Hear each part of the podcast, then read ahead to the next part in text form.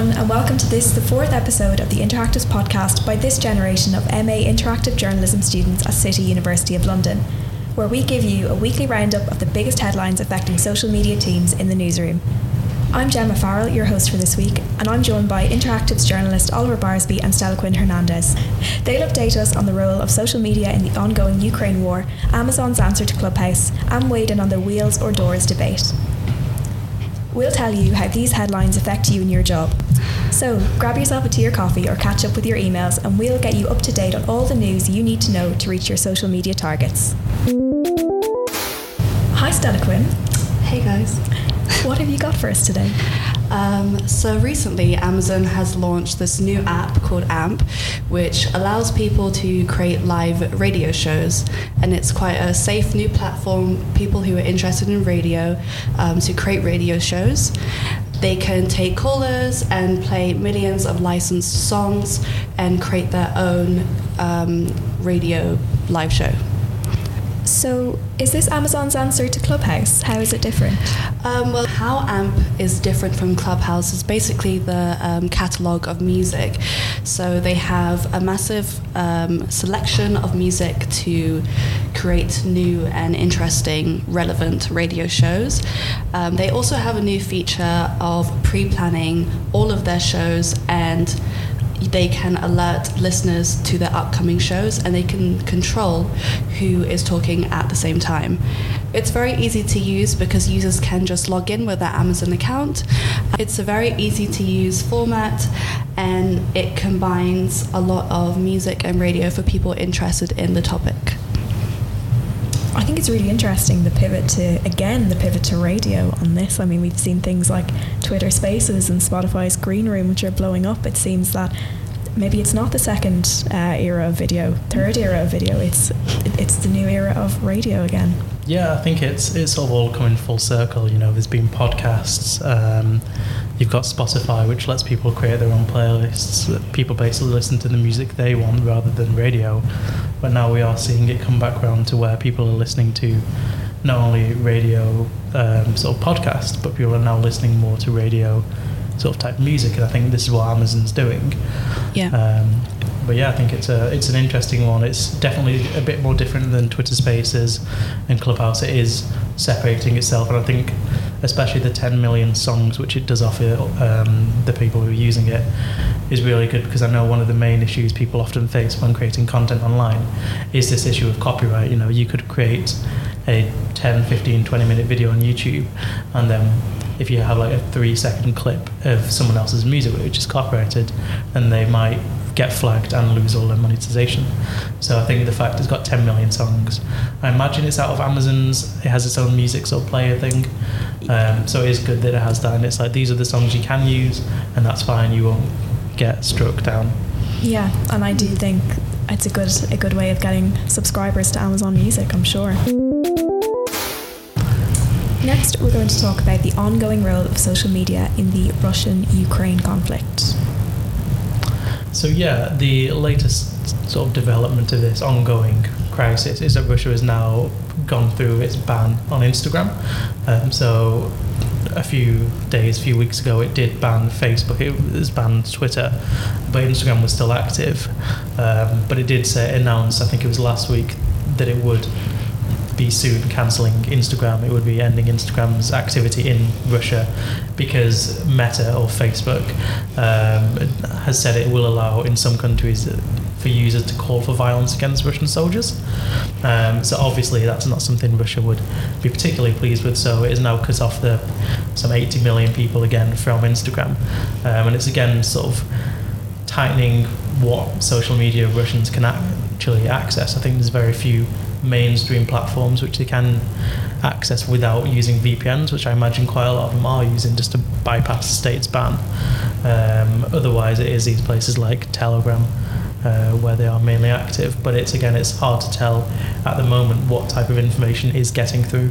Yeah, I think we're seeing a lot of pro Russian propaganda cropping up on TikTok. I've read also, and that influencers who are now out of a job because Instagram is is gone in Russia are telling telling people to follow them on Telegram instead, which is really interesting. Um, Yeah, I, I mean, I wonder how monetizable Telegram is from a um, content creator type of platform. I do know a few in the crypto industry have created private Telegram channels, maybe with like deals and offers and stuff. So maybe it could go down that route of here's this public Telegram channel which you can all access. Um, but if you want like a closer knit community with me, the influencer, you might have to pay a subscription. Um, maybe that is the road it could go down. Um, so the White House has held a briefing for about 30 creators who have been covering Russia's um, current invasion on Ukraine. Um, and they've used platforms such as TikTok and Twitter and YouTube. Um, and it is believed to be a strategy to combat the schools of misinformation led by the Kremlin on social media. I think it's really interesting that governments are reaching out to people on, on social media channels. They're realizing how important this is and the importance of social media. Yeah, they're realizing that TikTok is one of these platforms which people, especially young people, do use. And you know, it's no longer enough for them to go, well, our social media strategy is we'll post on Facebook and Twitter, and that will reach the people who we need to reach who don't read traditional news. Because nowadays it is moving towards, well, there is that group of people who don't look at traditional news in the sort of news. They don't look at traditional news on TV or in broadsheet newspapers. They might look on Twitter and Facebook, but below that, you've got people who will look at them news on TikTok and on YouTube.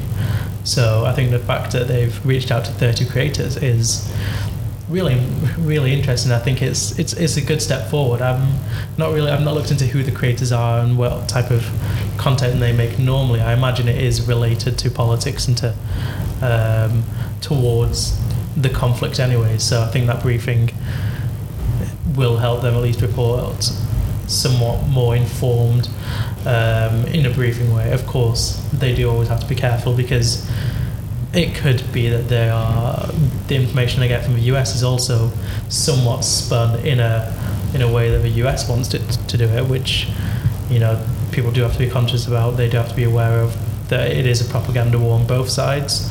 Um, so yeah, but I think the fact that they are reaching out shows that they do take it seriously as a medium and as a platform to share information on. And finally, we are going to wade in on the wheels or doors debate. If you haven't seen this, this is a New Zealander who posted just a normal poll to his followers following a WhatsApp group chat um, question, which was Do you think there are more doors or wheels in the world? Now, this has blown up, to say the least, and I don't know. Um, Let, let's just get it out there. What, what team is everyone on then? Wheels or doors? I'm gonna say I'm. I think there's more wheels. Yeah, I was going to say I'm Team Wheels, definitely. I yeah. controversially, I think I might be team doors. Okay, it's it, it is such a stupid debate, but it's it's one of these ones where it can go so deep. I think you've seen people seeing, being like, well, what counts as a door? What is a wheel? Yeah. You know, I think just before this we were talking about it, and we were like, for doors, does it count? I think Gemma, you said cat flaps, and I said, does it count the crisps, which look like wheels? And you know, if, if it does, uh, it, it it goes so deep, and it's just one of these things where this, you know, uh, I think his name was Ryan. He's just had such a. He just posted a tweet, not expecting it. I, I don't think he imagined it to get the attention it had.